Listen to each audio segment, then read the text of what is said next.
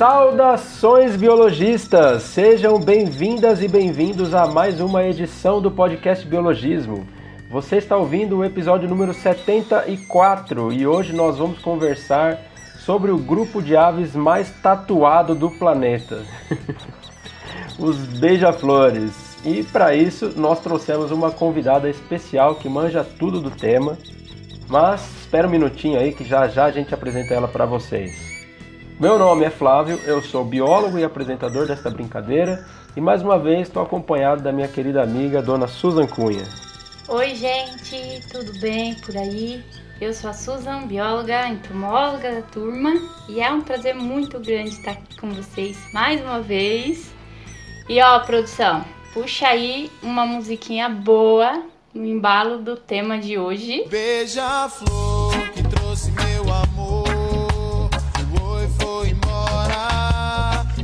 E é nesse clima que vamos aí para mais esse super bate-papo sensacional. Ai, eu tô super ansiosa. Muito bom, tá, tá ficando exigente, hein, com a edição já. Ah, eu acho que eu tenho, tenho crédito, não tenho não? Tem, tem, tá, tá, tá podendo, tá podendo fazer o pedido. Então tá bom. É isso aí, acho que vai ser um papo legal pra caramba. É, daqueles convidados que quando eu conheço eu falo, opa, essa aí tem que passar lá, hein? Tem que dar um pulinho lá no, no uhum. podcast. Eu tô sempre de olho nas redes sociais, no Instagram, no, no Twitter. Aí tava dando uma rodada ali, vi um comentário da, da Natália, no, no, acho que foi até no, não sei se foi no Uru Podcast. Uru deve ter sido. É, aí eu fui dar uma, uma olhada que me chamou a atenção o nome, né? Diniz Bio. É, vocês são parentes. Eu falei, esse arroba podia ser meu até, esse Diniz Bio. Verdade. E aí descobri que ela é pesquisadora de beija-flores. Falei, tá aí, nunca falamos sobre beija-flor, por que não, né? Mas antes da gente chamar então, né, minha parente, é, Vou pedir para a Susan mais uma vez convidar nossos ouvintes para curtir nossas redes. Uhum. E ó, só, só comentando, né? A gente vai chamar a Natália aí. E esse podcast ele é voltado para as Natálias, né? Você já percebeu isso, Flavítio? Terceira Natália que vai participar com a gente. É. E para os Moura, né? Também. Eu, a gente é tem três, três convidados de sobrenome Moura. Então, Natália e Moura são figurinhas carimbadas aqui no podcast.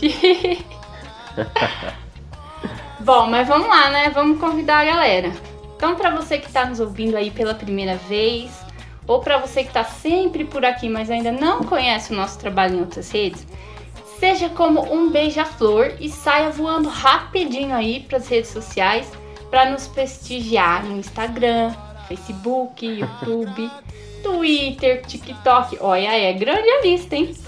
Tem meme pra gente dar risada, tem informações super legais sobre o mundo da biologia, vários temas a gente tenta abordar de uma maneira simples.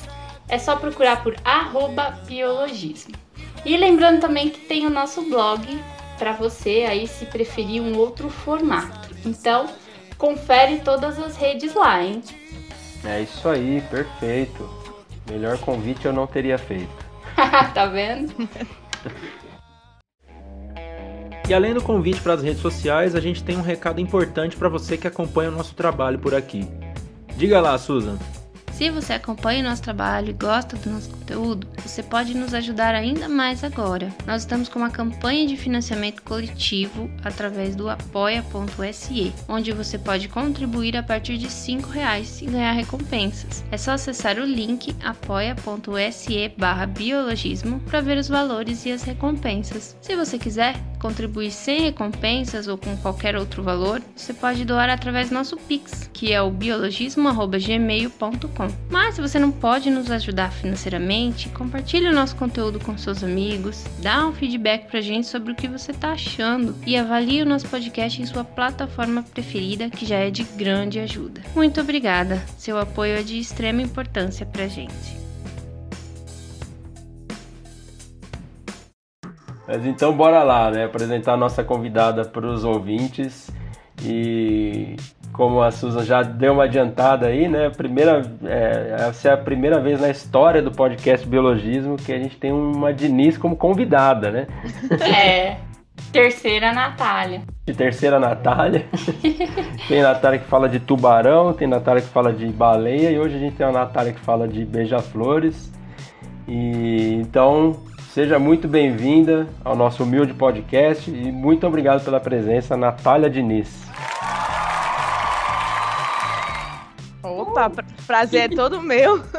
Felicíssima de estar aqui. É, meu nome é Natália Diniz, para quem não me conhece. Eu sou bióloga, né? Trabalho com ornitologia desde 2012, né? Na graduação. E com Beija-Flores tem 10 anos aí que eu tô nessa caminhada, no mestrado, doutorado. Atualmente eu tô atuando também na consultoria ambiental como especialista em avifauna e tentando terminar, né? Aquele sofrido doutorado que Menino, vou te falar, viu? Terapia, já gastei meu dinheiro todo.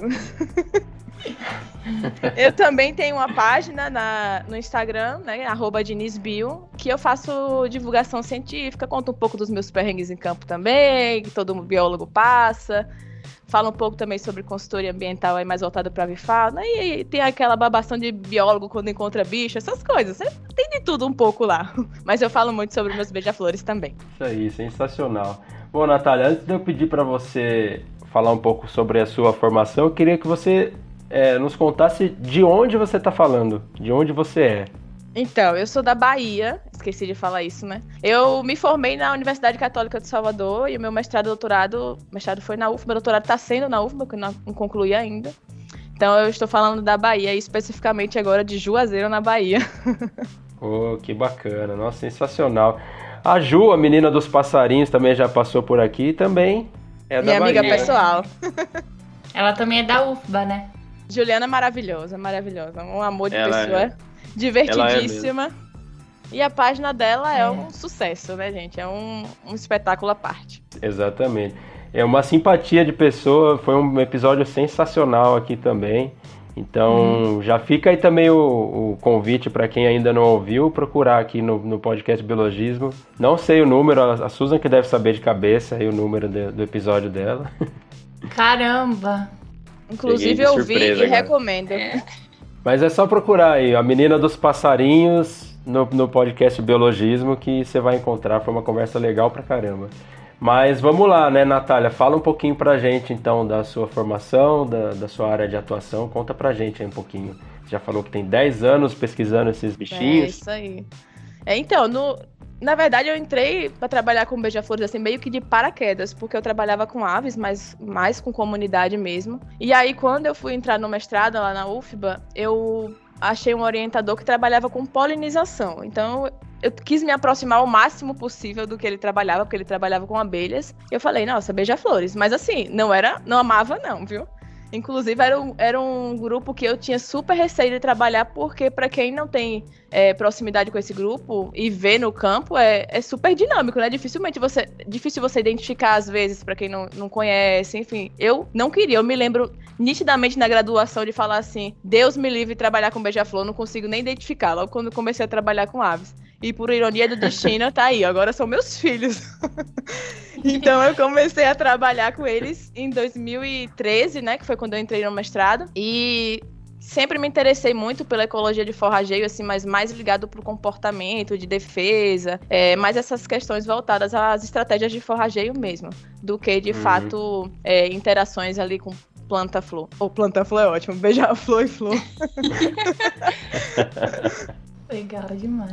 Agora no doutorado, eu me preocupei, estou me preocupando em, em- entender um pouco sobre, sobre dinâmica espacial dos grupos funcionais, né, baseados nas estratégias de forrageio, e também estudar um pouco dessa variabilidade comportamental, porque existe uma expectativa, né, comportamental baseada na morfologia, e também existe essa variabilidade registrada. Então eu quis entender um pouco como isso acontecia e o que qual a relação tinha com a morfologia. Que bacana. Bom, né, daqui a pouquinho a gente vai falar um pouco sobre as suas pesquisas também, né? Mas é, a gente recebeu muitas perguntas hoje, foi um dos episódios é, que bateu recorde aí, quantidade de pergunta. É, até minha esposa falou: Ah, queria perguntar alguma coisa sobre beija-flor, mas nada me ocorreu. Agora eu falei: Não, não, não, chega. a gente já apelei. recebeu muita pergunta, não vamos conseguir dar conta de todas. Eu apelei E- pros cabeças. É. E aí, uma das perguntas, é, algumas né, das, das perguntas é, bateram com o nosso roteiro aqui, com alguns dos tópicos, né? E justamente o primeiro tema que a gente tem aqui, é, o primeiro tópico, é, que foi uma das perguntas que fizeram a respeito da biodiversidade, ou melhor, da diversidade né, de, de beija-flores. E, inclusive, uma das pessoas que mandou uma pergunta sobre isso, né, sobre a diversidade de beija-flor ao redor do mundo, onde tem mais espécies, ela é a Ana, a Ana Clara, que participou do podcast também, recentemente, sobre é, a vida de uma bióloga no Canadá. É, então, um abraço para Ana, obrigado pela participação aí nas perguntas, né? E agora sim, pergunto para a Natália, para ela falar um pouquinho sobre a diversidade desses bichinhos. Então, para começar, uma dúvida bastante normal assim é que os beija-flores não ocorrem no mundo inteiro, eles só ocorrem aqui nas Américas, né, no, no chamado Novo Mundo. Então, em outros continentes, a polinização por, por aves é feita por outros grupos, principalmente passeriformes. E o curioso de se falar isso é que o fóssil mais antigo, né, com 30 milhões de anos, de um beija-flor foi encontrado na Europa. Então é, é impressionante como não existe mais beija-flores, né, no, no Velho Mundo, que a gente conhece como Velho Mundo, e eles só ocorrem aqui nas Américas. Então, assim, é uma, um- um- uma coisa muito legal. Inclusive, o nome que eles deram para esse beija-flor encontrado lá, se eu não me engano, foi na Alemanha, né, datado há 30 milhões de anos. Eles deram o nome de Eurotrochilus inespectatus, que numa, tradu numa tradução livre seria beija-flor europeu inesperado. então isso vem ajudando a entender um pouco sobre a evolução desses bichos, né? E como eles vêm aí é, se dispersando aí pelo planeta. É bem interessante. No geral, existem 371 espécies de beija-flores conhecidas. É, aqui no Brasil tem um registro de 80, e- 89 espécies, na verdade. E eu, a maior diversidade está concentrada aqui nos trópicos. Então, os países com maior diversidade é, estão aqui nessa região, principalmente Peru, Colômbia e o Brasil também é um dos, um dos, dos que tem alta diversidade. Se eu não me engano, é no Equador. O Equador ele tem 130 e poucas espécies, 125 espécies, né? Só uma comparação. Aqui no, no Equador a gente tem 125 espécies conhecidas de beija-flores. Enquanto no estado do Colorado, lá nos Estados Unidos, tem apenas quatro espécies. Então por aí dá para ter uma dimensão do quanto essa diversidade varia de acordo com a latitude. Legal, que bacana. Pô, não sabia dessa de, de um fóssil de 30 milhões de anos na Europa. Interessante Babado. isso. E o nome foi bem escolhido, né? Eurotróquilos inespectatus, maravilhoso. Muito bom. Ah, os- nomes são demais, né? Eu adoro os nomes. Mas, Natália, eu queria fazer uma pergunta em relação à questão das, das espécies, diversidade e tudo. É, você sabe em relação a espécies de beija-flores que configurem nessas listas de espécies ameaçadas de extinção no Brasil? A gente tem beija-flores ameaçados? Temos sim. É... Para começar, eu, eu vou falar mais da Mata Atlântica, né? Dessa região daqui do Brasil Oriental, que é o que eu mais tenho conhecimento, né? Mas aqui, por exemplo, eu posso citar dois facilmente que ocorria na minha área de, de estudo do, do doutorado, que são o Fetornis margarete, que é o rabo branco margarete. Eu até fiz um vídeo sobre isso lá na minha página, sobre ele especificamente, e o Glaucis dorne, que eu não tive o prazer de encontrar, mas ambos estão ameaçados e principalmente pela perda de habitat. Ah, olha só. Tem outras espécies também, tem uma espécie de talurânia também. É, se eu não me engano, é o Quaternone. Acho que vou ficar devendo, viu? O nome dele específico. Ah, imagina. Uhum. Que coisa, né? A gente já tem espécies ameaçadas. Lembrei, ó, pesquisei rapidão aqui. É o talurânia, o Atertone. Beija-flor de costas violeta. Ele também. Tá, Sim, criticamente ameaçado. ameaçado. né? Isso, Poxa ele na vida. categoria de ameaça mesmo. Nossa. É, não, não tem grupo de animais que escape, né? Infelizmente. É.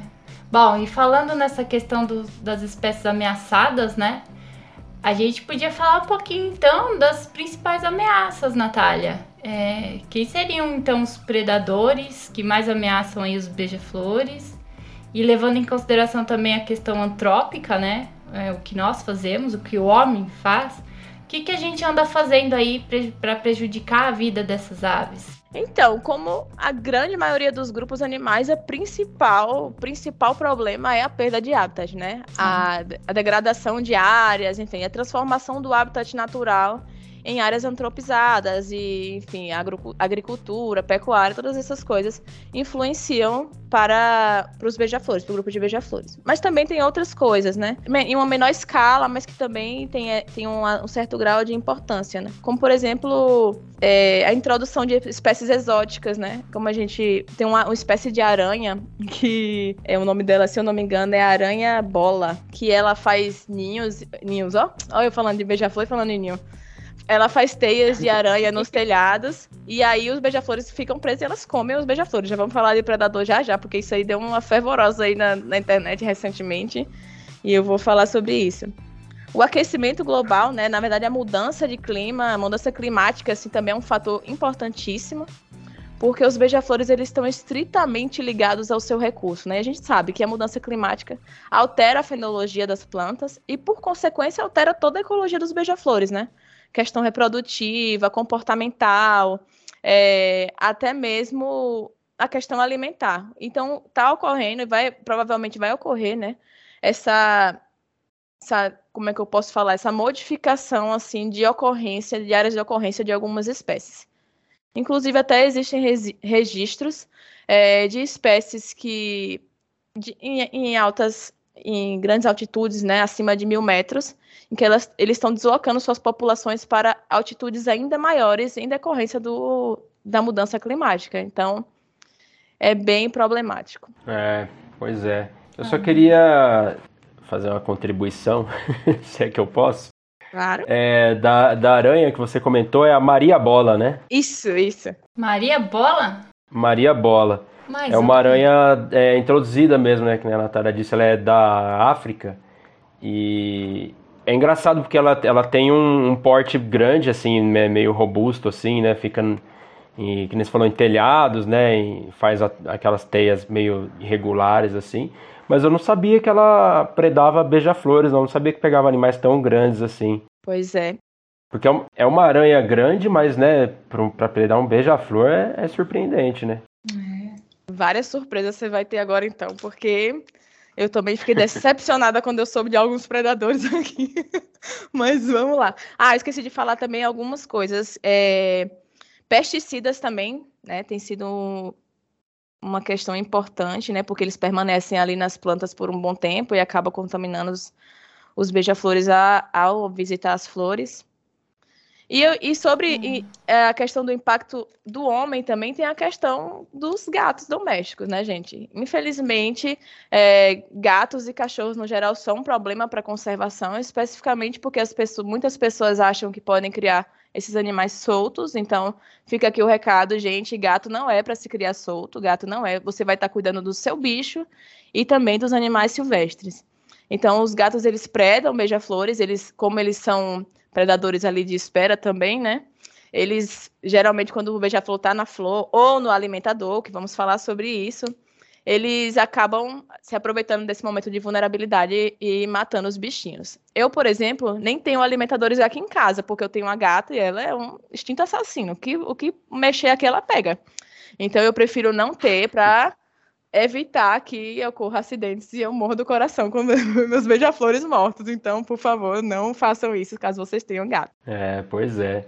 Eu acho que, bom, não sei se eu, se eu tô antecipando, se eu tô atropelando, mas você falou de, de sur ser surpreendente, né? Alguns, alguns predadores. A gente falou sobre isso, só que do ponto de vista do predador, né? Ah, eu lembrei disso também focando mais no predador, na verdade, numa conversa que a gente teve recentemente é, com o César Favacho, e onde a gente abordou os louva-a-Deus, né? E você com certeza deve ter visto esse vídeo, né? Nossa, eu vi e, e eu recebi no meu direct, assim, eu acho que umas 100 vezes todo mundo me enviando, falando, isso é verdade? Isso pode acontecer mesmo? Pode, pode acontecer sim. E aí, mas geralmente, é, eu não sei, não, não, infelizmente não vi esse episódio, agora vou, vou ouvir, fiquei interessadíssima, até porque eu soube que falou dos meus filhos, então, né, vou ter que dar uma pesquisada. mas pelo que eu entendi, eles não são predadores naturais, eles são oportunistas, né? Então, principalmente ali é, em alimentadores, isso ocorre com. É, isso é registrado com maior frequência, né? Porque ele se aproveita ali do, do utensílio que foi colocado. Eu não, não sei se ele chegou a falar alguma coisa diferente disso, mas se for, até quero ouvir. É, então, na verdade você nem ia encontrar esse episódio porque ele ainda não saiu, né? Entrou nas plataformas, ele vai entrar na quarta-feira. Que a gente Inédito. Gravou já... É inédito, a gente é spoiler, gravou tem spoiler. um tempinho já.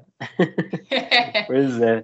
E, mas ele comenta, né, Susan, que pode até ter sido uma coisa meio manipulada, assim. É, ele fala isso mesmo, que acho que alguém deve ter colocado o bicho lá. É, o louva-a-Deus. É, é. Pra fazer o vídeo, né, no caso. Não, mas, Exato. mas rola, rola mesmo. Não foi o primeiro vídeo que eu vi, não. Já vi outros vídeos também. Acontece, mas sempre que eu vejo são em alimentadores. Então, assim, é, é- ele, como ele fica paradinho, né? Nossa, fica praticamente imóvel o, o, o louva-a-Deus. O beija-flor tá super distraído ali, falei, no rango dele, e ele se aproveita disso. O impressionante é que é, a gente não sabe a força que o bicho tem para segurar a garra pelo bico. É impressionante. A natureza, assim, é impressionante. E, inclusive, outro, outro, outro inseto, né, que eu não sabia, né, que eu descobri recentemente também que preda beija-flores, são as libélulas. Oi? É, Libélulas? como? Oi? Caramba! É. E aí eu vi isso no livro e eu fiquei assim, oi? Aí fiquei, né, alucinada procurando, né, na internet.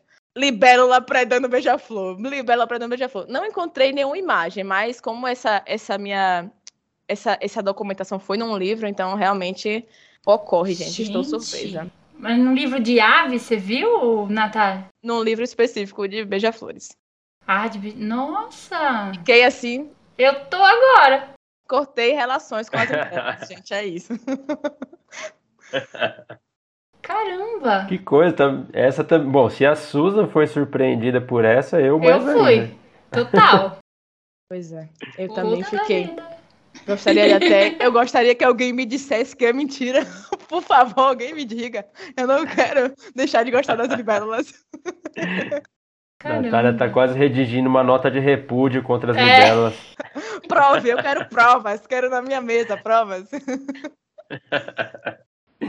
Que bacana. Quer dizer, né, como eu sempre digo, né, não, pro, não pra presa, né, mas enfim, né. Né? Pois é. É, dos ovos de niegos, né, tem as outras aves, como tucanos. A- até também viralizou recentemente um vídeo do, de um tucano comendo um, um niego, né? De, de Uhum. alguma ave específica, mas também acontece com beija-flores. Então, corvos também, pequenos mamíferos, alguns morcegos também predam os ovos de niegos. Em relação a- a- ao beija-flor adulto, tem essa, esse problema, esse problema com o gato doméstico, né? Ou também gatos ferais. E também, veja só, até por confundir com insetos, essa é outra, outra surpreendente para mim, né? qual é Que são as pistas evolutivas, utilizando as pistas evolutivas dele, os sapos. Tem registro de sapo se alimentando de louco. beija-flor. Ô louco, ô, louco mesmo, assim. Estou chateada com muitas espécies, com muitos grupos. Nossa. É, também, como eu falei, tem, a, tem essa aranha, né? E, no- como esperado, tem as aves de rapina, né? Pequenos gaviões, falcões e corujas que pegam, assim, no momento de distração mesmo, porque o beija-flor, é bem rápido, né? É, o Uhum. beija-flor, no, no momento, numa- a velocidade média normal de voo dele é 80 km por hora. E ele, numa, numa perseguição, ele pode alcançar 150 km por hora. Então, é assim, tem que ser no momento de distração mesmo para pegar eles, viu? Nossa, 150, caramba.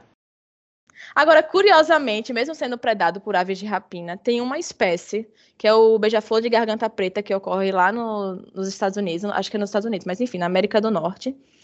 Ele, como estratégia de sucesso reprodutivo, ele nidifica próximo a um ninho de gavião, porque aí ele diminui a, a probabilidade de outros predadores encostarem no ninho dele. E ele tem grande sucesso reprodutivo por causa disso. Então, natureza aí é, escrevendo certo por linhas tortas. Verdade, Nossa. caramba, que interessante isso. É, corre o risco dos adultos virarem comida, mas os ovos estariam mais protegidos de outros predadores do que em outros locais. É isso? Porque, na verdade, também, o ninho do beija-flor, ele é super camuflado no habitat, né? Então, assim, ele é construído com muito cuidado ali pela fêmea, né? Pra, por ter, com teia de aranha, líquen é, e outras coisas, que fica super camuflado. E já é uma.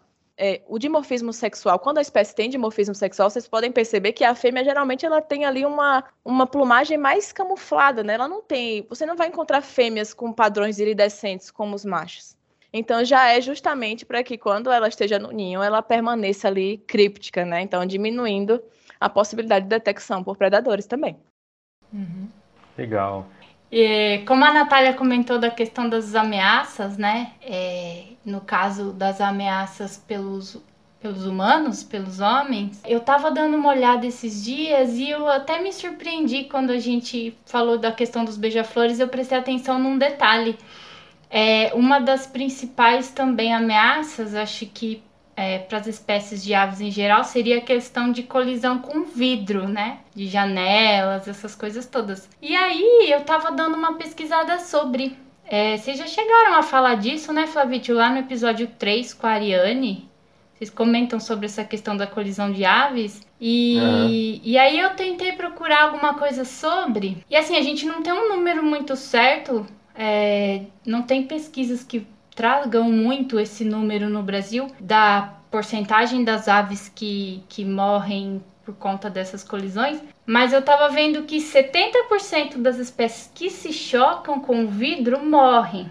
É uma porcentagem grande, né? Acho que pode atrapalhar aí é, vários grupos, principalmente se ele ainda tiver um caso de ameaçado, né? E uma coisa que me chamou atenção, né?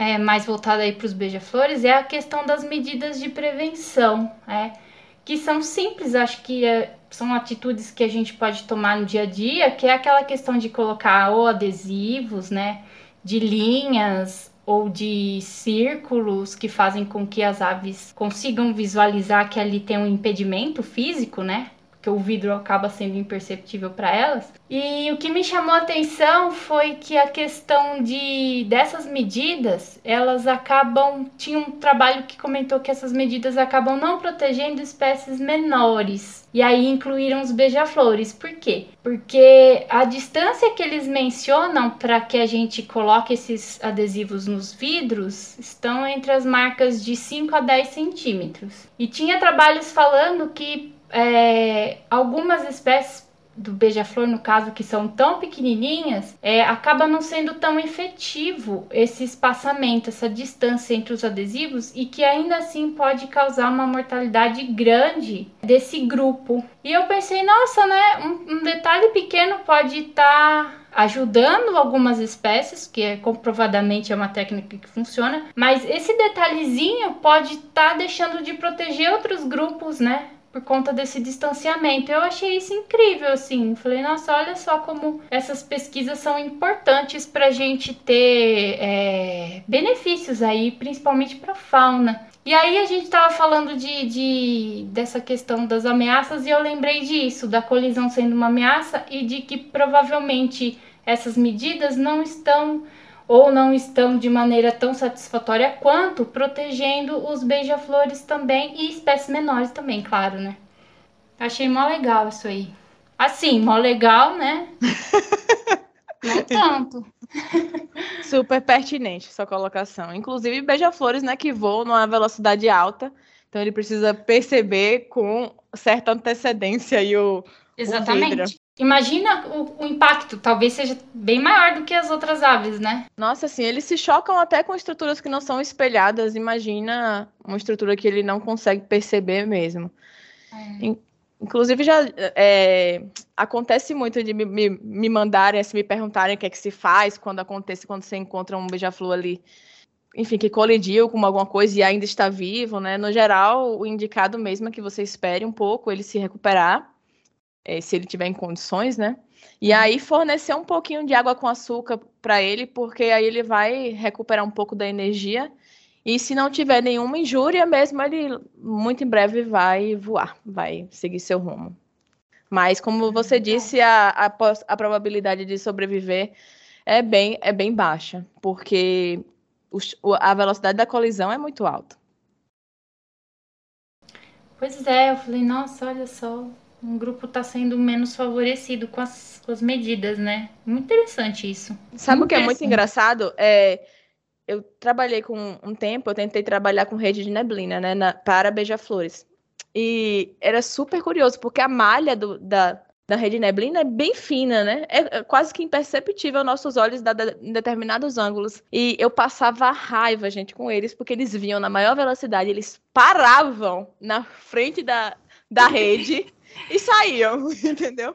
Então, para vocês entenderem como o vidro realmente não é percebido por eles, porque a rede, no um movimento mínimo, eles já conseguem perceber, enquanto que o, a- a- o vidro, eles realmente não conseguem, né? Na verdade, em geral, as aves não conseguem perceber.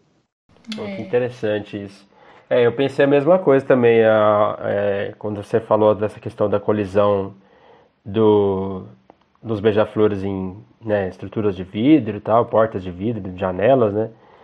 E aí já também lembrei desse dado que a Natália acabou de comentar, que eles podem chegar até 150 km por hora. Logo imaginei isso, né? Falei, não- imagina o bicho vindo numa velocidade. Claro que não é sempre que eles né, voam nessa velocidade, mas de qualquer forma, Fatal. provavelmente sempre é fatal, né?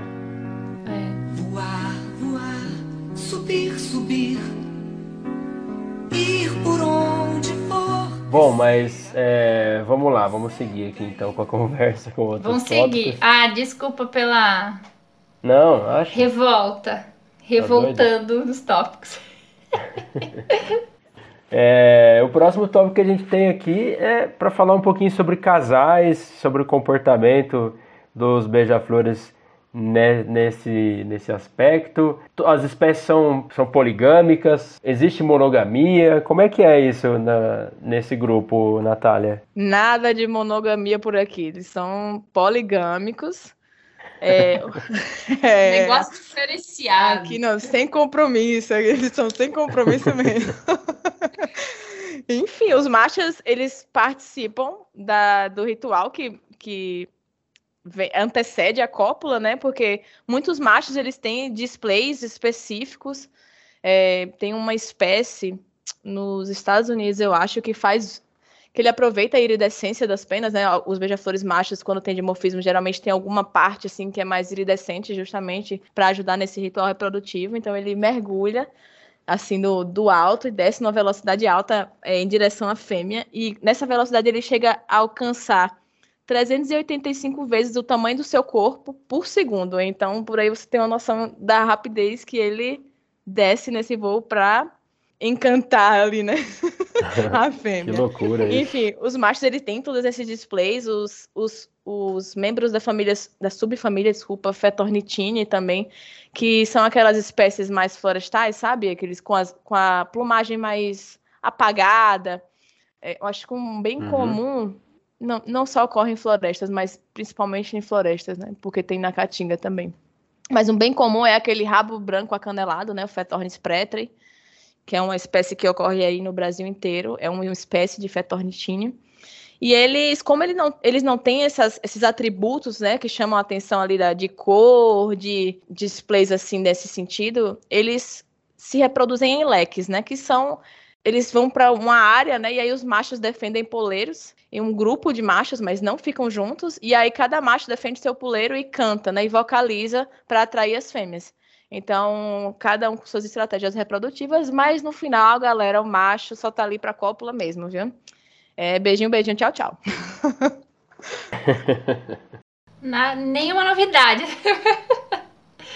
Se a gente trazer, né? Se a gente trazer isso pro comportamento humano. É curioso falar porque, assim, em ecologia e no geral, quando a gente fala sobre comportamentos de espécies, a gente fala sobre padrões, né? Que é o, o mais comum de se ocorrer. Mas há registros, por exemplo, de machos que ajudam a construir ninhos. Já, já vi registro também de que alimentou filhote, de tomar conta do ninho assim próximo. Mas são raros. São muito raros. E acontece também da fêmea expulsar. A fêmea não quer também, não. Fala assim: ah, aqui não.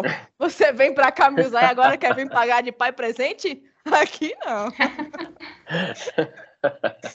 Mas, ó, em defesa Muito das bom. fêmeas também, é, existe também registro de, de fêmeas que se reproduzem com mais de um macho na mesma estação reprodutiva ali, na mesma, na mesma, como é que eu posso dizer? Na mesma leva ali de- da, da reprodução. Porque uma fêmea ela pode chegar a se reproduzir duas vezes por estação reprodutiva, mas mesmo em uma das, dessa primeira nidificação, ela pode reproduzir com mais de um macho. Então, assim, tá equilibrado, galera. Tá, vamos, vamos ser justos, então, ali as mulheres também estão se empoderando ali no negócio e estão correndo atrás. Ô, ô Natália, agora me, me bateu uma curiosidade aqui. É, existe, assim, um- uma média de quantidade de ovos? Os ovos são bem pequenininhos, assim, né? Existe uma média, assim, de quantidade que, que, elas, que elas botam? Existe sim. Geralmente uma fêmea coloca dois ovos por vez, né? Com a diferença ali de 24, 48 horas entre os dois ovos. Nos Ah. casos que, eles, que elas colocam menos ovos, por exemplo, que ela coloca só um ovo, geralmente está ligada a uma baixa nutricional. E quando tem mais ovos no ninho, acontece dos ovos serem inférteis ou não terem eclodido de outras, de outras reproduções e ter ficado lá, porque elas podem reutilizar o ninho é, em outras estações e até na numa mesma estação, na segunda é, reprodução, ela pode fazer no mesmo ninho. Então, já, já tem registros de ninho de beija-flor com seis ovos, mas assim, aconteceu de dela colocar dois ovos, não nascerem, ela voltar a colocar mais dois ovos, não nascerem, e aí no ano seguinte também, e aí juntou esses seis ovos, mas não é uma coisa normal. Geralmente são dois ovos por, por vez. Ah, você falou sobre o tamanho dos ovos, é interessantíssimo, né? Porque o tamanho do ovo é proporcional à fêmea. Então, se a fêmea é minúscula, os ovos vão ser menores ainda.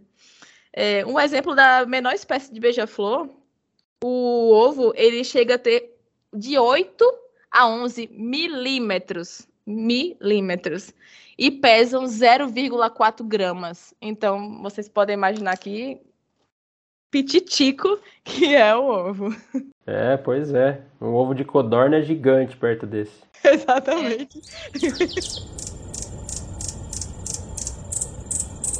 Bom, um ponto bem curioso aqui do nosso roteiro é a questão do metabolismo acelerado dessas aves, né? Eles acabam batendo as asas de maneira muito frenética, têm a habilidade de pairar no ar, além também de ser a única ave que voa para trás, né? Então a gente vai pedir para Natália falar um pouquinho para a gente e para os nossos ouvintes sobre essa questão das proezas dos beija-flores. E aproveitando também, Natália, a gente teve até uma pergunta de um, de um dos nossos seguidores, o edusilva.o, e ele pergunta aí qual a velocidade da batida da asa dos beija-flores, que acho que entraria aí nesse tópico, né, nesse pacote de proezas que a gente listou aqui: metabolismo acelerado, é, única ave que voa para trás e a habilidade de pairar no ar. Isso, isso. Os beija-flores, na verdade, eles são as únicas aves que de fato conseguem parar no ar e é, fazer esse voo de ré, né, por uma- um longo período de tempo. E isso é possível graças à, à estrutura da sua asa, né, porque diferente de outras aves,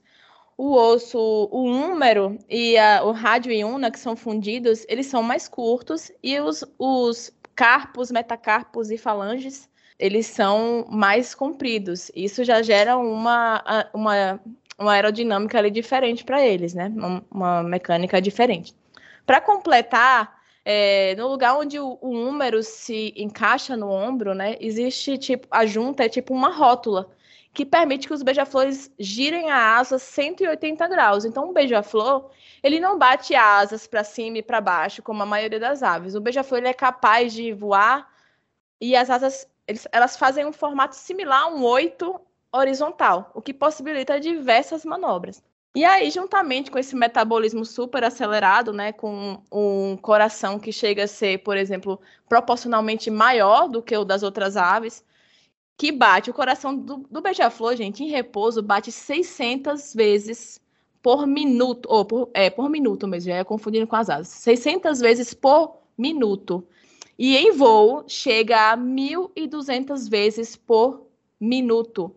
Lembrando que o nosso ali bate em torno de 80, 88, 88 batidas por minuto, né? E em paralelo a isso, né, a questão do- da velocidade da que a- com que a asa bate, como foi a pergunta feita aí pelo nosso queridíssimo ouvinte, é que as asas elas chegam a bater, ó, surpreendente, 80 a 100 vezes por segundo. Não é por minuto, não, é por Caracas. segundo.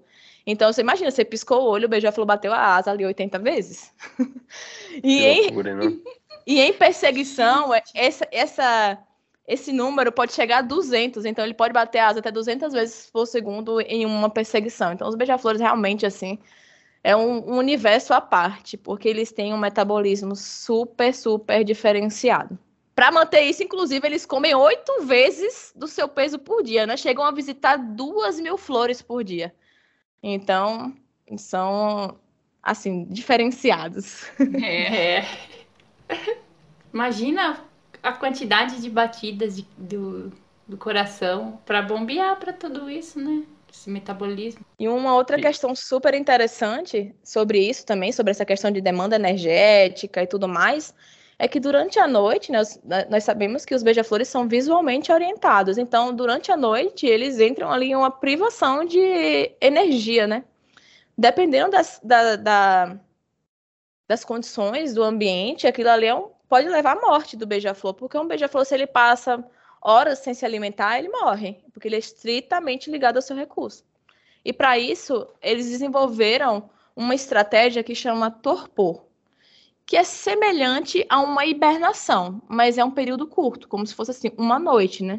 Chega ali a 14 horas de duração. Aí você fala, ah, não, como ele dorme? Não, o torpor é completamente diferente. Para vocês terem uma noção, a temperatura média do corpo de um beija-flor é 40, 39 e 40 graus Celsius, né? Durante o torpor, ela pode descer para 21 graus Celsius. Ele diminui a temperatura do corpo à metade. Além disso, o batimento cardíaco que a gente viu agora há pouco, que chega ali a, em repouso 600 vezes por minuto, ele reduz para 50 batidas por minuto. Então, assim, eles ficam praticamente inertes. Se você encontrar um beija-flor e ele estiver em estado de torpor, você vai achar que ele está morto, porque ele está empoleirado, parado. Inclusive, ele é até predado por. Tem registro de predação por coruja nesses momentos. Ele tá ali parado, empoleirado. E se você pegar ele, ele vai parecer que tá morto. É tão profundo, né? Tem diferentes graus, obviamente. Eu tô falando num cenário mais de mais um torpor mais profundo, tal. Mas nesse nesse torpor, para ele retornar às suas atividades normais, dura cerca de uma hora.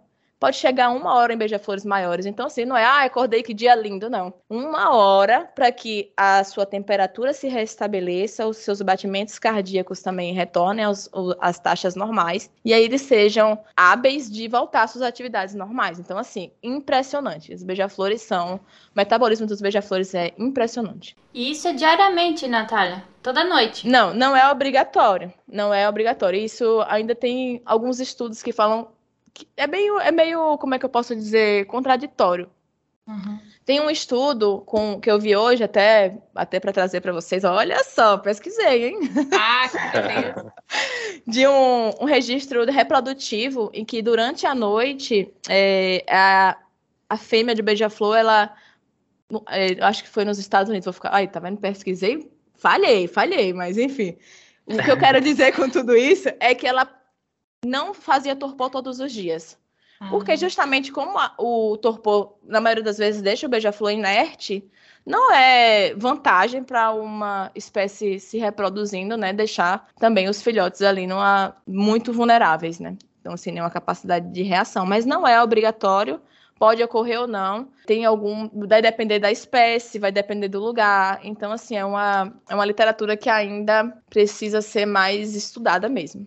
Poxa, achei bem interessante isso e é uma maneira dele compensar todo essa, esse metabolismo super acelerado, né, durante a maior parte do tempo ali, mas é, tem essa desvantagem que ele fica em, em- fica bem vulnerável, né, porque é, eu pensei justamente isso quando você falou que ele fica é, tão é, com uma atividade tão baixa assim, eu logo imaginei, quer dizer, pensei aqui que poderia acontecer isso, ele ficar mais vulnerável com a predação, porque num estado tão baixo assim de atividade, ele é, não conseguiria sair voando ao perceber um, né, uma coruja, algum animal se aproximando e tal.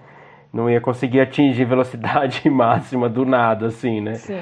Então é interessante que é uma estratégia para ele economizar um pouco de energia, já que ele gasta muita energia, né, o tempo todo, mas também coloca ele nessa desvantagem, né, de estar de, de tá vulnerável. Eu imagino que aí a questão da, da camuflagem, principalmente para as fêmeas, ajude, né, para ele poder descansar mais, né? Com certeza, com certeza. É, na verdade, beija-flores né, e aves diurnas, no geral, elas ficam bem mais vulneráveis durante a noite, né? Então, essa estratégia do beija-flor, apesar de deixar mais vulnerável, né?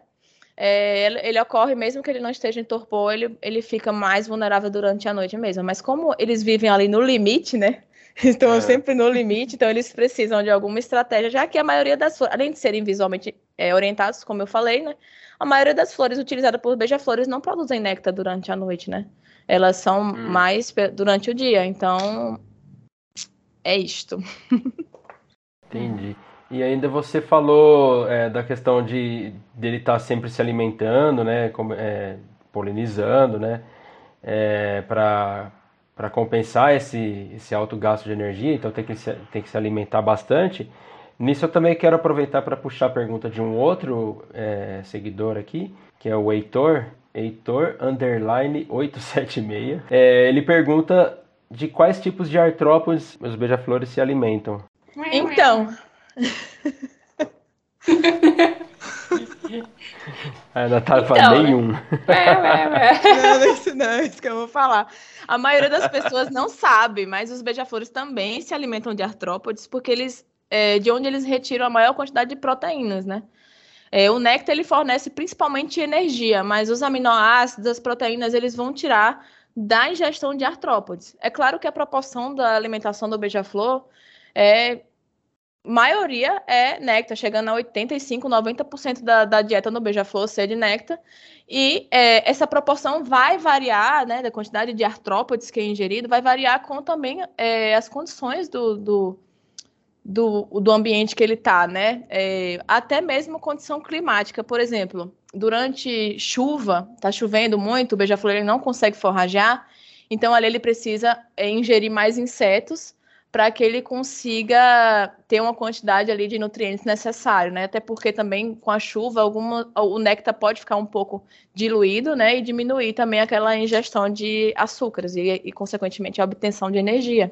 É, então, a depender do lugar, da estratégia, por exemplo, na reprodução também, talvez eles precisem mais de aminoácidos, então vai variar essa proporção, mas sempre a maioria da dieta é, é, é, de néctar mesmo. E sobre os artrópodes que eles ingerem, variados, né? É, pequenos mosquitos. Eu, geralmente, quando você vê um. Eu já vi muito isso da janela da minha casa até. E que eu tinha um beija-florzinho que pousava no, na, na, na árvore e na chuva, ficavam aqueles, aqueles insetinhos depois da chuva voando, né? E aí ele voava para capturar e voltava. E até eles têm duas formas de obter esses insetos que é o, essa predação tipo em voo, que é chamada hawk, né, hawking, e uma predação de, de insetos mais nas, nas plantas, ele retira das plantas, que aí é o chamado gleaning.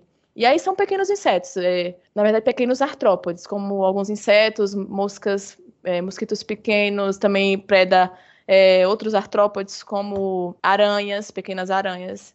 É por isso que aquela aranha do telhado se vinga, tá vendo? É uma, uma vingativa, ela vinga em nome das aranhas que os pequenos beija-flores comem. Bom, é, o próximo tópico aqui que a gente tem foi um que eu considerei um dos mais interessantes porque fala um pouco de, dessa interação dos beija-flores com o ambiente urbano, né? Muita gente tem esse hábito, né? E, inclusive, também é um tópico que, que teve pergunta relacionado, né, dos nossos seguidores.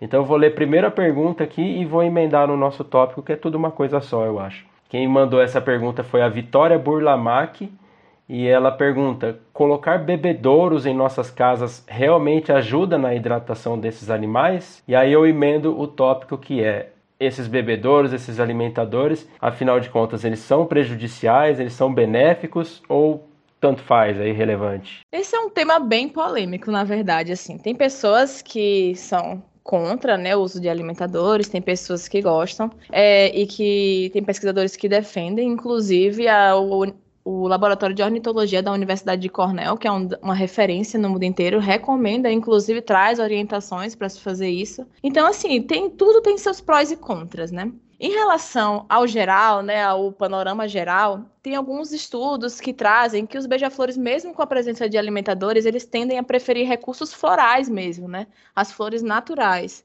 Então, quando há uma grande quantidade de flores, a visitação nos alimentadores é baixa. E aí a crítica desse trabalho vinha muito na questão de que quando baixava essa quantidade de flores, aí os beija-flores visitavam os alimentadores e deixavam de polinizar mais as plantas. É, inclusive, essa é uma hum. crítica que um outro estudo que eu, que eu também já é, estudei fala, que ele, ele defende que a polinização ela pode ser comprometida, pensando em que o trabalho que ele fez, ele comparou a quantidade de pólen carregada por, por indivíduos, né, de beija-flores numa área com alimentadores, numa área sem, e ele viu que áreas com alimentadores, essa quantidade de pólen carregada era muito pequena, era a proporção de que ali dos capturados e da quantidade de néctar no, no, no, bico, enfim, no geral no corpo do beija-flor era, era, muito menor nessas áreas com alimentadores. Mas um porém, uhum. a área que ele estudou tinha 15 alimentadores. Então, assim, realmente, é um, ia ser um recurso bem atrativo para uma grande quantidade.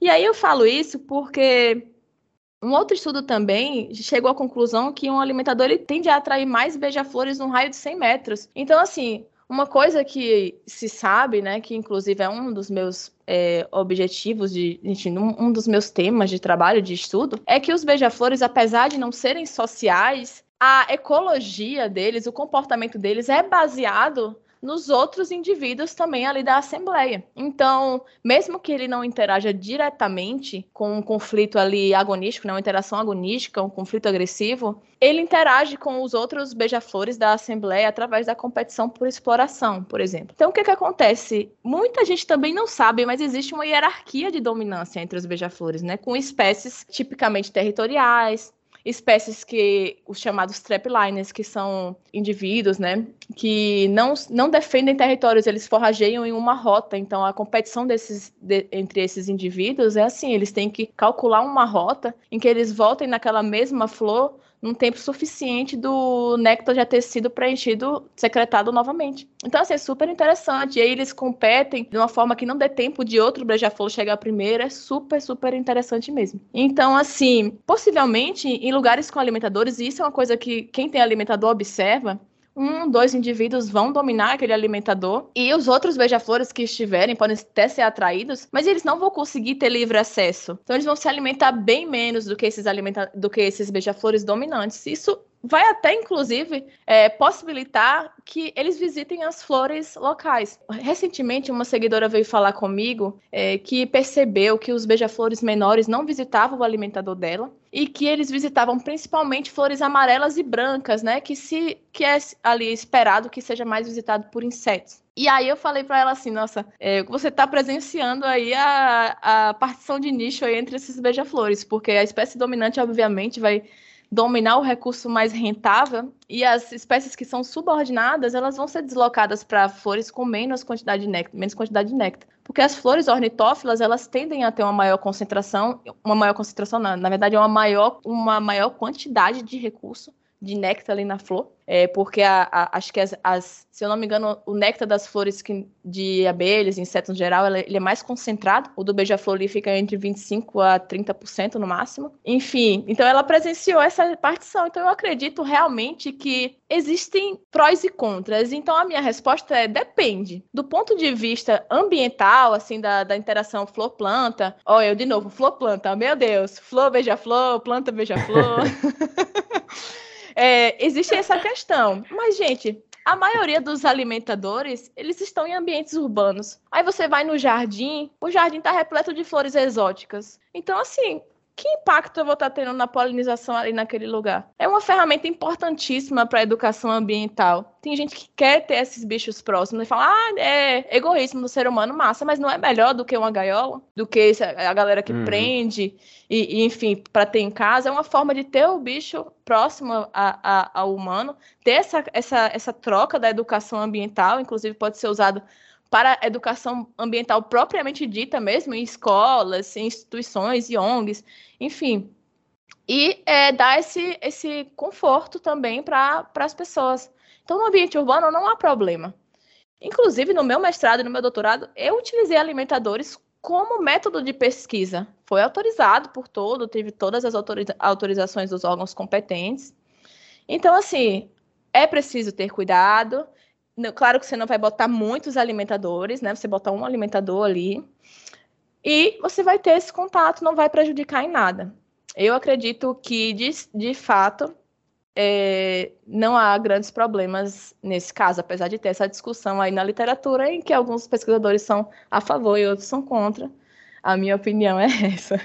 Pô, que interessante. Achei que você trouxe uns pontos bem legais, assim. É, você comentou, não deixa de ser uma, uma ferramenta de educação ambiental, né, para colocar as pessoas ali em contato com a natureza, né? De fato, é muito melhor do que uma gaiola, né?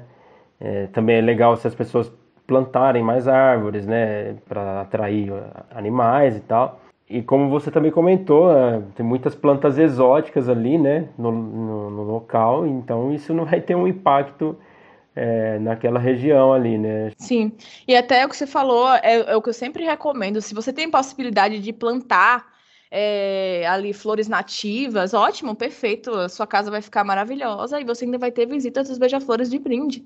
Óbvio, isso é muito melhor, mas não é todo mundo que tem essa possibilidade. Uma pessoa num apartamento, no quinto andar, ela não vai ter essa possibilidade e o beija-flor pode visitar lá. Olha, na pandemia, eu tinha, eu morava em Salvador ainda, e eu tinha um alimentador na minha janela. E assim, aquilo ali foi terapêutico para mim. Era super, foi super importante para mim naquele momento. Então, assim, há de se pensar, claro, e principalmente o ponto assim dos, dos alimentadores que precisa ser levado em consideração, além dessa questão, claro, da problemática ambiental das, das plantas nativas, é como se cuida desse alimentador. Porque assim, uhum. essa prática já é feita. Todo mundo sabe alguém que tem um alimentador, né?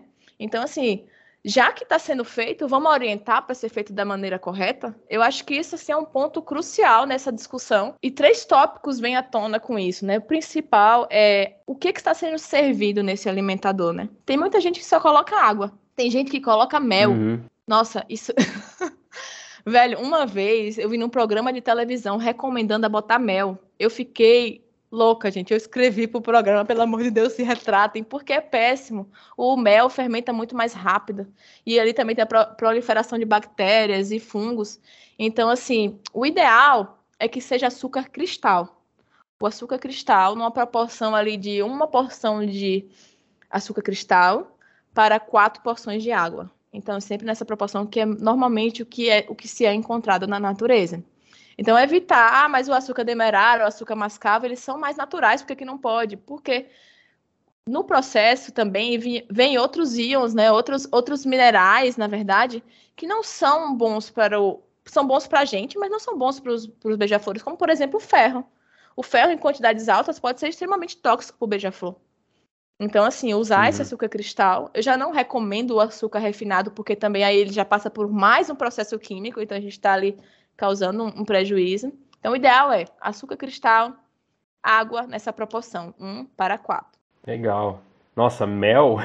da onde a galera tira essas coisas, né? E aí, com isso, também vem uma outra questão, que é a limpeza do, do, dos alimentadores, né? Principalmente, primeiro, trocar essa solução, pelo menos dia sim, dia não. A velocidade com que ela vai fermentar depende muito de muitos fatores, mas assim, pelo menos dia sim, dia não, o ideal é que você troque essa solução. E aí, eu sempre observar é, se tem, se a água tá, se a solução ali tá turva, troca. Se tem aqueles uns flocos dentro, tipo branco, troca, porque isso já é ponto de, de provavelmente proliferação de fungo. Pontos pretos, troca. E quando sempre quando você for trocar essa solução, você mergulha o alimentador numa, na água fervendo né? E aí vai se preocupando de passar, desmonta ele o máximo possível e vai se preocupando com que a água fervente passe em todos os orifícios ali do alimentador. E aí pronto, só esperar ele ficar na temperatura normal, você pega, repõe uma nova solução de sacarose e coloca, disponibiliza. Pelo menos uma vez por mês é melhor que faça uma limpeza mais aprofundada com vinagre, uma solução de vinagre e água. Não precisa ter muito vinagre, você bota de molho ali uma horinha, tira, lava em água corrente, passa uma escovinha para tirar os pontos que tiver de fungo ali, aqueles pontinhos pretos que se formam. Bota na água corrente e tá pronto. Então, assim você está mantendo os beija-flores seguros também, né? E, e evitando, prevenindo que eles fiquem doentes por causa do seu alimentador. Bacana, show de bola. Ótimas dicas que você deu aí. E legal também esclarecer todos os pontos sobre esse assunto que com certeza é de interesse de muita gente aí, né? Interior o pessoal tem bastante esse costume, né? E, então legal trazer isso pra, pra gente, né? E pros, pros nossos ouvintes, nossos seguidores também. É verdade. Talvez a Natália vá falar alguma coisa nesse sentido no mais pra frente sobre a questão das pesquisas dela, mas eu fiquei assim, talvez até seja uma pergunta meio besta, mas eu fiquei pensando como que os beija-flores reconhecem a questão do, dos bebedouros, né, dos alimentadores. O alimento ele é reconhecido como, tipo, porque por visualização, que geralmente tem aquele, aquela florzinha, o formato da florzinha no alimentador. Aquilo guia o, o beija-flor é por conta de olfato. Se eu retirar aquela, aquela florzinha, ele vem no alimentador? Como que funciona isso? Então, como eu falei, né, os beija-flores eles são visualmente orientados, né? E eles enxergam até mais cores ali no espectro é, ultravioleta do que nós. Então, o que, que acontece? É, existem algumas cores que eles enxergam mais do que a gente. Algumas cores chamam mais atenção para eles do que a gente. É até por isso que falam as espécies ornitófilas, né, de, de flores ornitófilas, elas têm muito a ver com cor vermelha, rosa, roxo, azul, aquele espectro Uhum. ali que chama mais atenção deles. Certo. Aí, o que, que acontece? Em- varia muito. Tem alimentadores eh, mais usados assim nas áreas temperadas que, é sério, só é um círculo vermelho, é só um círculo vermelho. E o buraquinho, e eles conseguem se alimentar e localizar esse alimentador. Eu testei esse Olha. alimentador aqui eh, no Baixo Sul da Bahia e não deu certo. No meu caso, inclusive, eu tive que alterar esse display, né? Eu tirei a flo- aquela florzinha normal. Até por isso que nos meus vídeos vocês vão ver muito flor de EVA, porque eu quis aumentar esse display.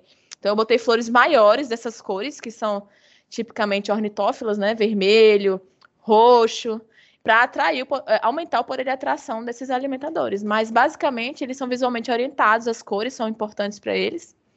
Apesar de que eles visitam também flores de outras cores, mas a preferência geralmente está associada a essas que eu falei. E não, o olfato deles não é bem desenvolvido, não. Então a questão da florzinha lá é importante. É, como eu falei, né? Tem lugares que respondem com, com pouca Depende coisa. das né? espécies. É, do depende, ambiente. depende da resposta do bicho ali, do tempo também que aquilo está exposto. Então, é, vai variar bastante. Aqui eu não obtive resposta com esse alimentador, né? Mas outros pesquisadores na- nas zonas temperadas conseguem. Ah, legal Legal demais. demais. Porque a gente, a gente geralmente sempre vê esses tipos meio que padrão, né? De alimentadores. E aí eu fiquei pensando, o que, que será que atrai? É a florzinha de plástico? Aqui no Legal. Brasil tem um tipo que é mais comercializado, né? Que é aquele mais comum. Mas tem vários tipos de alimentadores. Tem alimentador que é até a prova de abelhas, que é um outro problema para quem, para quem tem alimentadores, né? Que é a visita das abelhas. Acabam, é, acaba afastando um pouco os beija-flores. Eles brigam bastante ali. Tem vários tipos de alimentadores, mas aqui no Brasil, curiosamente, o mais difundido é esse. E aí eu recomendo, se você for comprar um alimentador, né? é, tenta pegar nessas cores, pri- principalmente na cor vermelha, rosa, é, roxo, azul. Porque eu, por exemplo, preferi substituir as minhas flores porque tinha flor verde, tinha flor, sei lá, amarela. E então eu preferi aumentar o poder de atração do meu. Então, se você for comprar, pensa nisso já, para aumentar também o poder de atração do seu alimentador. Perfeito. Legal. Legal. Bom, seguindo aqui ainda na nossa conversa, vamos agora para mais algumas perguntas, né, dos seguidores. E agora falando da questão dos tamanhos dos beija-flores, né? O Roberto underline Braga 2850 pergunta para Natália qual o maior e o menor beija-flor. E o Matheus Estevam 5 já é um pouco mais específico, ele pergunta qual a menor espécie de beija-flor encontrada no Nordeste. e aí, Natália? Então, a maior, eu vou começar pela maior porque a menor é muito surpreendente, né? Então vamos pela maior. A maior espécie de beija-flor do mundo, né, que é aqui das Américas, que só ocorrem aqui, é o beija-flor gigante, né, que é Patagonas gigas. Ele tem. Ele, ele mede cerca de 23 centímetros de comprimento. É enorme para um beija-flor, né? É mais ou menos do tamanho de um sofrê. Sabe o, o Icteros jamacai?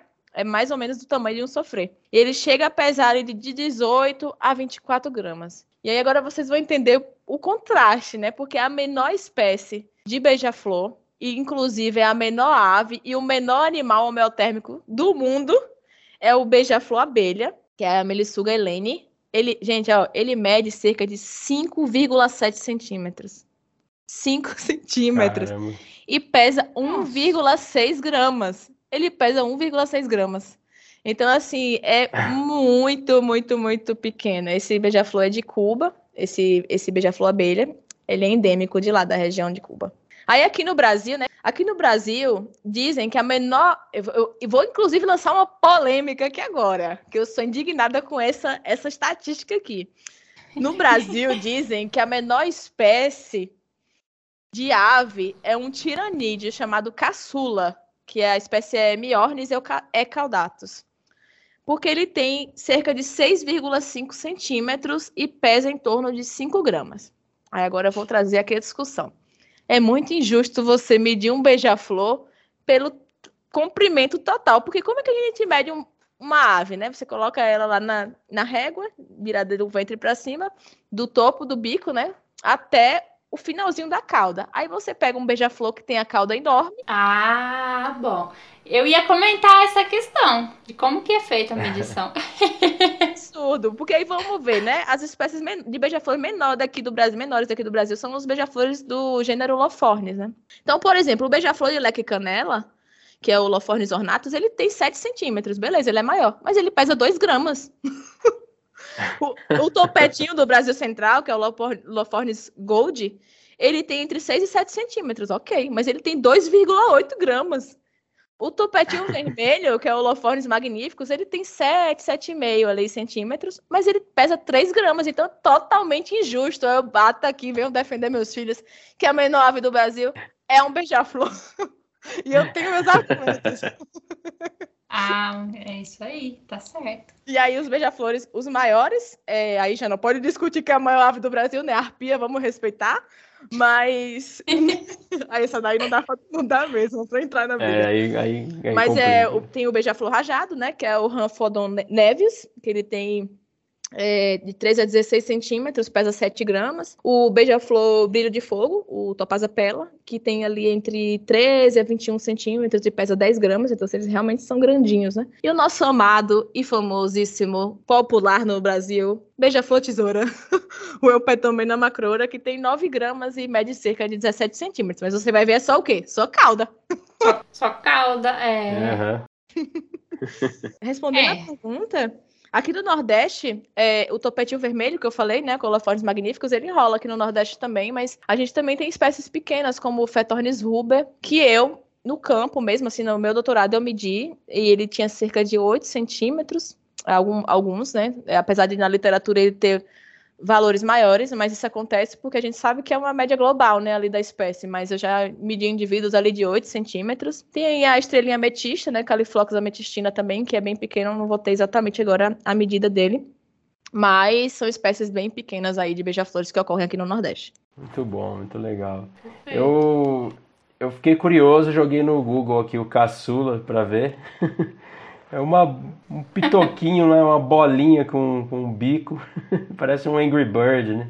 Eu não tiro o, o mérito dele, não. Ele é fofinho, é bonitinho, mas não vai vir pra cá tirar a majestade dos meus filhos. Porque nisso aí, em ser pequeno, eles entendem. É verdade. Não, e a questão do peso que você colocou realmente é relevante, né? Porque ele, ele- é, você mede todo o comprimento do bicho, é, dois terços do corpo dele é cauda. É, eu É, acho que é. nesse caso é mais adequado mesmo usar o peso, né? Dá uma, É. uma- É verdade. uma questão de, de, de- de dimensionalidade. Nossa, quase não sai a palavra também.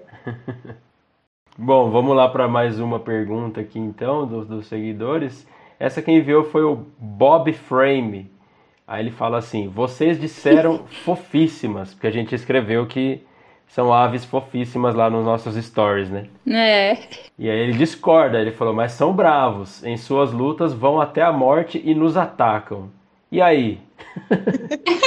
Achei Nossa, que o Bob Frame tá, isso. tá, Tá tá bravo também. Calma, Bob. Calma, Bob. Ai, Bob é um seguidor, muito legal.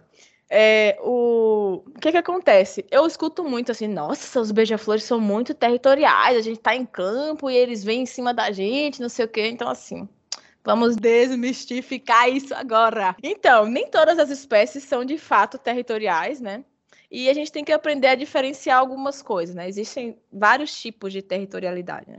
Tem a territorialidade voltada para a questão alimentar, tem a territorialidade ali reprodutiva, né? E tem também a territorialidade baseada, né? Que na verdade vem a agressividade baseada na defesa de predadores. É, vocês já viram em campo, assim, alguma vez, alguma coruja apanhando de beija-flor? Porque não sei se vocês conhecem aquela coruja caburé, a Glaucidium brasiliana. Acho que Juliana até falou sobre ela no, no, no episódio É. dela, É, não foi?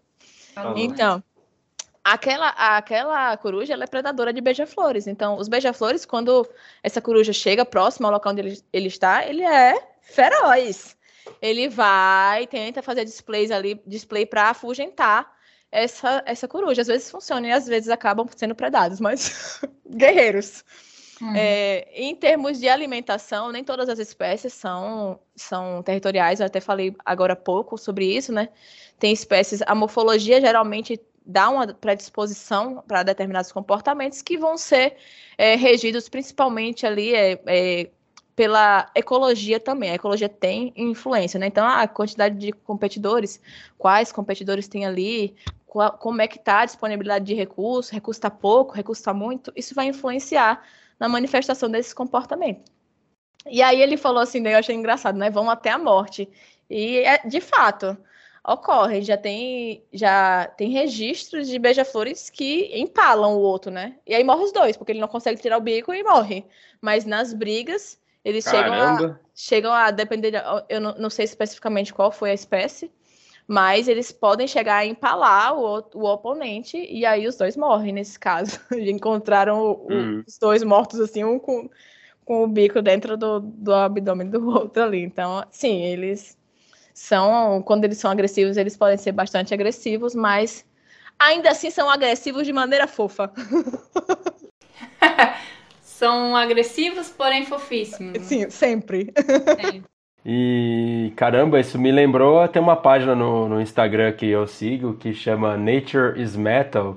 Não sei se você conhece. Conheço. E, e eles postam uns conteúdos mais ou menos assim, de vez em quando, é fotos de, de cervos, assim, com, com a cabeça de um outro, né? Preso no, na, na galhada dele ali, né?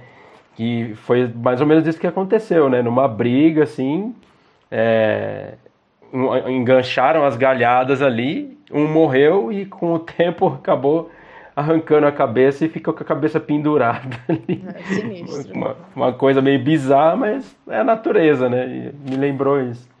É isso. Esse exemplo do beija-flor me lembrou de uma forma mais diminuta, né? Mas mais ou menos a mesma coisa. Violência no mundo animal. Então, os, beija-flores, então, são esquentadinhos, tipo os Bem TV e os Quero Quero. Depende, depende, depende. Porque os bem TV também bota pra correr. Nossa senhora. Bicho Suriri grande. nervosíssimo também, Suriri nervosíssimo. É. Mas tem. É, tem algumas espécies que realmente são mais, assim, é, tem mais esses displays agressivos do que outras. Um, um exemplo, os Fetornitini, que eu falei agora há pouco, eles não são nada agressivos, né? A maioria da, da, dos displays ali, dos conflitos que a gente vê de displays agonísticos, são é, intraespecíficos. Ocorre, entre outros, ocorre, mas como eu falei, não é mais comum. E até, mais uma vez, falando um pouco sobre a minha pesquisa, Depende muito de quais competidores é que ele tá, ele tá enfrentando e quais competidores existem naquela área. Porque, a depender da posição hierárquica dele, ele pode ser ou não mais agressivo nesse sentido. Mas, é, morfologicamente falando, não é um comportamento esperado para esse grupo, para essa subfamília. Muito bom, muito bom saber esses detalhes. E dos bichos mais nervosinhos aí. Os nem tanto. Legal demais. Então vamos lá. É, última pergunta aqui. Fizemos todas, hein? Ou quase todas, sei lá, foram várias. É. É, que é uma pergunta mais pessoal para a Natália, né? Ele pergunta qual espécie de beija-flor você mais quer conhecer? E do sul, qual seria? Alan, Específico, Alan. Alan, se eu te disser que to- eu quero ver todas, pode? Tem muitas espécies que eu não conheço e não nem precisa sair aqui do Nordeste, viu? Tem muitas espécies que rolam aqui que eu não conheço. Então, assim, realmente eu tenho muita coisa ainda para conhecer e não tenho nenhum pedido específico. Cada espécie nova que eu conheço é uma satisfação assim sem igual. Então, não tenho uma especificidade nem do sul, nem de qualquer lugar, mas eu tenho muita vontade de conhecer muitas espécies de beija-flores e eu espero que eu consiga. Eu quero aproveitar então e emendar uma pergunta na do Alan aqui. É, você falou de uma da, da- do queridinho do Brasil, né, que é o mais conhecido, assim. Mas e pra você, tem um que é o seu xodó, assim, dos beija-flores, uma espécie que fala, não, essa aqui tem um lugar especial no meu coração. Tem, Flávio. E, e até quando você falou que é o animal mais tatuado, você está certo, porque eu tatuei. eu tatuei o beija-flor. E eu tenho tatuado aqui no meu braço um Fetornis ruber, que é o rabo branco rubro. É, é uma espécie até comum aqui no Brasil, mas eu tenho um xodozinho com ele porque ele não me abandonou nos meus campos do mestrado e doutorado. Então, mesmo quando não via nenhuma espécie de beija-flor, ele tava lá batendo o ponto dele. E foi bem difícil, assim, na parte de anilhar, qu- quando eu tive que aprender a anilhar ele. Ele é muito pequeno, como eu falei, ele tem 8 centímetros só. Então, era. Foi assim, foi uma escola para mim. O Fetornis ruber, ele realmente assim tem um significado muito importante para mim, porque ele foi ele me ensinou muitas coisas, me ensinou muitas coisas mesmo. Então eu guardo com muito carinho essa espécie e, e é ela é a minha favorita. Legal. O Que bom é que dá bacana. pra fazer a tatuagem em tamanho real, né? Nossa, então, a minha quase tem mesmo. Qualquer dia desse eu vou medir pra ver. Aí a cauda tá meio dobrada, então vamos contar que o resto que falta é da cauda que tá dobrada. Muito Ai, bom, que Deus. legal. Bom, fechamos então. Vocês, a não ser que vocês tenham mais alguma outra coisa para para falar que vocês acham que ficou de fora, que seria legal comentar. Então, eu queria deixar registrado, né, a importância de se cuidar bem dos alimentadores, né, de fazer essa manutenção da forma correta, de não exagerar na quantidade de alimentadores, prestar atenção no lugar que você está, por exemplo, áreas urbanas tranquilo, mas se você mora perto de uma unidade de conservação, de uma área de preservação, talvez não seja tão legal você utilizar esses alimentadores. Tomar cuidado com a solução que é oferecida e muito, muito, muito cuidado com a limpeza e a troca dessa solução, né? A limpeza do alimentador e a troca da solução, porque isso vai assegurar também a saúde dos beija-flores. Perfeito, show de bola.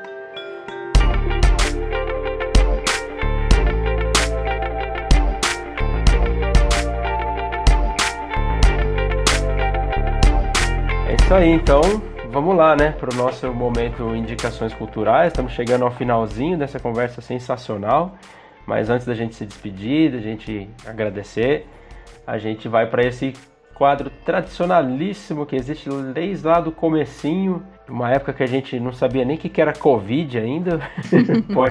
o podcast é um pouquinho pré-pandemia, né? Surgiu um pouquinho antes e o quadro existe, está resistindo desde aquela época. E como também virou tradição dentro do quadro, eu vou pedir para nossa convidada dar o pontapé inicial e indicar para a gente e para os nossos ouvintes alguma coisa que seja do agrado dela. Então, eu vou ser clu- clubista, tá? Vou só recomendar livros de beija-flores, tá? o Por primeiro favor. livro que eu vou recomendar é um livrinho muito, muito legal. A maioria das coisas que eu falei aqui também tem nesse livro. É um livro de perguntas e respostas sobre beija-flores, muito bacana, muitas curiosidades, vai muito além do que eu falei aqui, inclusive, temas diversos. E o nome do livro é Do Hummingbird's Hum, em inglês. Infelizmente vai ter essa limitação para quem não, não tem familiaridade, mas vale a pena, vale a pena. É um livro impressionante. Ele tem respostas para várias perguntas, até perguntas super óbvias, assim, tipo o que é um beija-flor. Então, assim, não precisa ser um especialista na área. Você vai mergulhar aí no mundo dos beija-flores, tem de tudo um pouco. Um outro livro que eu gostaria de recomendar é o livro Beija-Flores do Brasil, né, do Piacentini. É um livro maravilhoso, com fotos é, do, das espécies de beija-flores do Brasil, e também tem um texto introdutório bem bacana. E indo da mesma, na mesma linha, tem Beija-Flores do Brasil, do Eduardo Bretas também, que tem ilustrações maravilhosas é, feitas pelo por ele. Eu não sei se foi ele ou se foi o, o Luiz Fábio Silveira, mas o livro é dos dois. Então, maravilhoso esse livro também. Agora sim, uma Bíblia para quem estuda Beija-Flores é o você vê que os títulos são iguais, né, velho? Mas é um outro livro chamado Os Beija-Flores do Brasil. Esse aqui é de um grande pesquisador é, que, que atuou aqui no Brasil, né? Que não é brasileiro, mas que atuou aqui no Brasil, que é o Grandsal, né? Rolf Grandsal. Ele é muito legal, ele é bem velho, mas ele tem pranchas e chaves de identificação que tá até assim tá, tem muitas espécies já mudaram, mas são ótimas para você ter alguma noção assim da dos beija-flores. Ele já me acompanhou há muito tempo, inclusive eu até levava ele pro campo no começo, como é guerreiro de campo comigo. Tem história então, hein? Tem, tem. Muito bom, legal demais. Bom, para não confundir os nossos é, seguidores, ouvintes e a nós mesmos, a É. gente vai deixar na descrição os, os links para esses livros que, que a Natália indicou. E os três Beija-Flores do Brasil, que não são uma trilogia, né? Não, não são. Obras independentes. Mas a gente deixa os links aí então para né? para quem tiver interesse. Vai lá, Suza. Vou eu. Bom, como de costume, eu vou indicar um podcast de novo. Mas acho que bem dentro da, da temática aqui, eu quero indicar o podcast Sons da Terra, que é uma produção aí daquele programa de televisão Terra da Gente. Não sei nem se passa ainda nos finais de semana, mas eu me lembro que passava um tempo atrás. E Aham, era bem bacaninha, até passa ainda. Uhum. São os mesmos apresentadores do programa, junto com um biólogo, e eles falam justamente dos sons da Terra. E claro, a gente já pode imaginar que, né, tem de tudo, mas sempre o foco são as aves, né? Questão do, do- das vocalizações.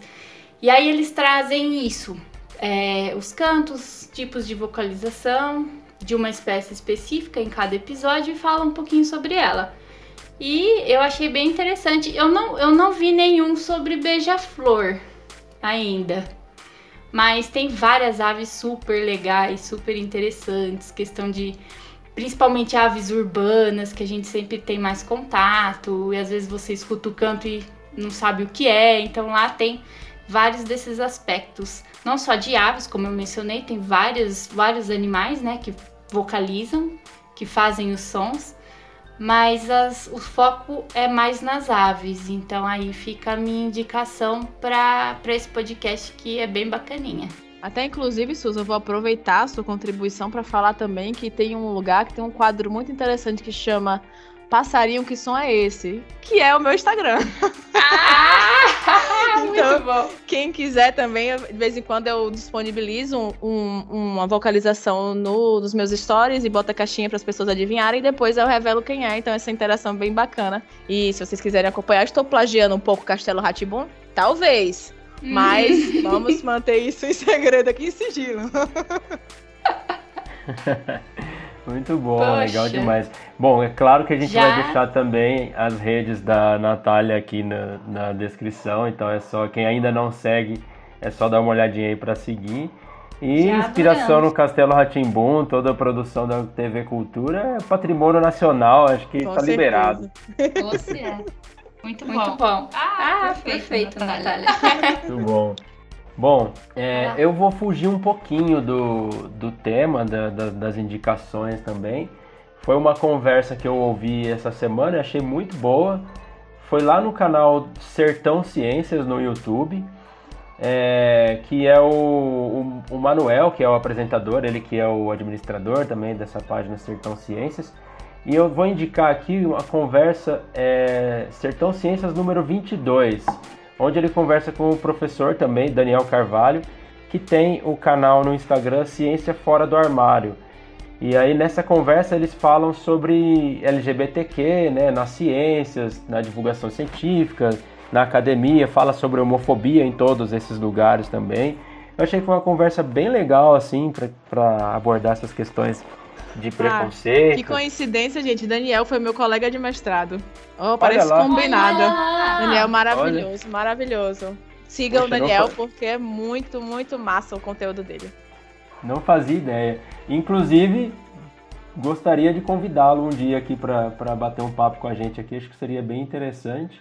De repente a gente já faz um, um, um link aí com a Natália, dá uma forcinha no Eu convite. tenho certeza que ele vai topar. Eu tenho certeza que ele vai topar. Mas, legal, legal demais saber.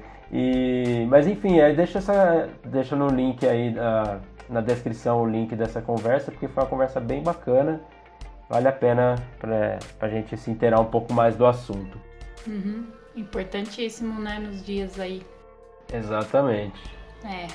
Mas então é isso, gente. A gente fecha por aqui essa conversa. Sensacional, para mim passou voando.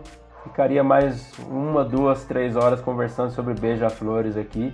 E a gente ainda teve que dar uma enxugada no roteiro, tiramos vários tópicos aqui, senão a gente tinha ficado umas cinco horas falando. Mas, pô, queria agradecer a Natália uma simpatia com a gente, topou logo de imediato o convite tá aqui com a gente no meio da semana de noitinha, batendo esse papo com a gente. Valeu demais, Natália. É, as portas da Biologismo estão sempre abertas para você, que a gente puder contribuir com divulgação, pode contar com a gente. Valeu, obrigado. Nossa, eu que agradeço, assim, tô muito feliz de estar participando desse podcast.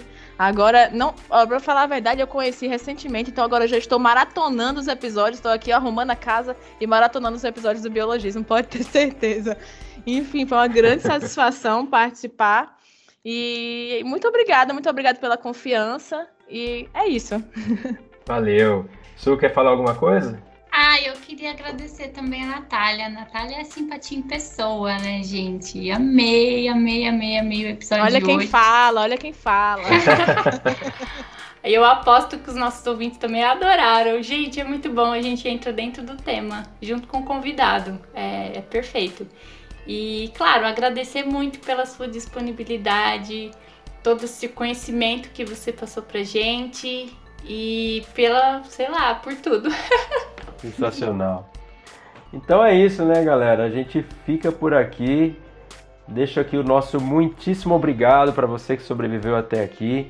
Novos episódios do podcast Biologismo saem a cada duas quartas-feiras, às 10 horas da manhã, nas principais plataformas de streaming. Então a gente pede para você deixar o seu feedback sobre o que você está achando do podcast. Pode enviar sugestão de tema, de convidado, críticas, elogios. A gente está sempre de olho no que o pessoal tá, é, quer dizer para a gente.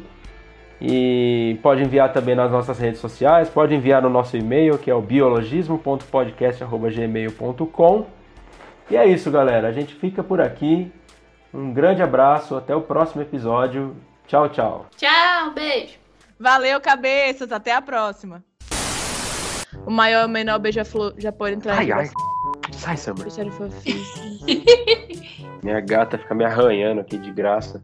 Ah, então, a minha ainda bem que tá lá fora, porque daqui a pouco ela vai estar subindo até no computador aqui. Vamos desmistificar. De- Eita, a palavra sumiu! Desmistificar isso agora.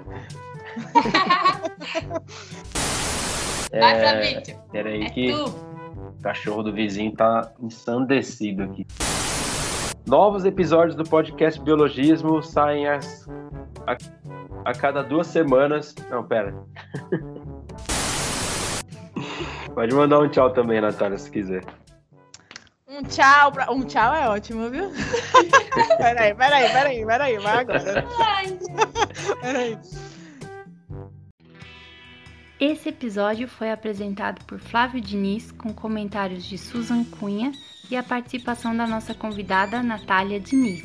O roteiro foi elaborado por Flávio Diniz e Susan Cunha, a edição e a arte por Flávio Diniz e o novo logotipo do podcast Biologismo foi desenvolvido pelo Giovanni Barbosa, que também é apresentador do podcast Febroso.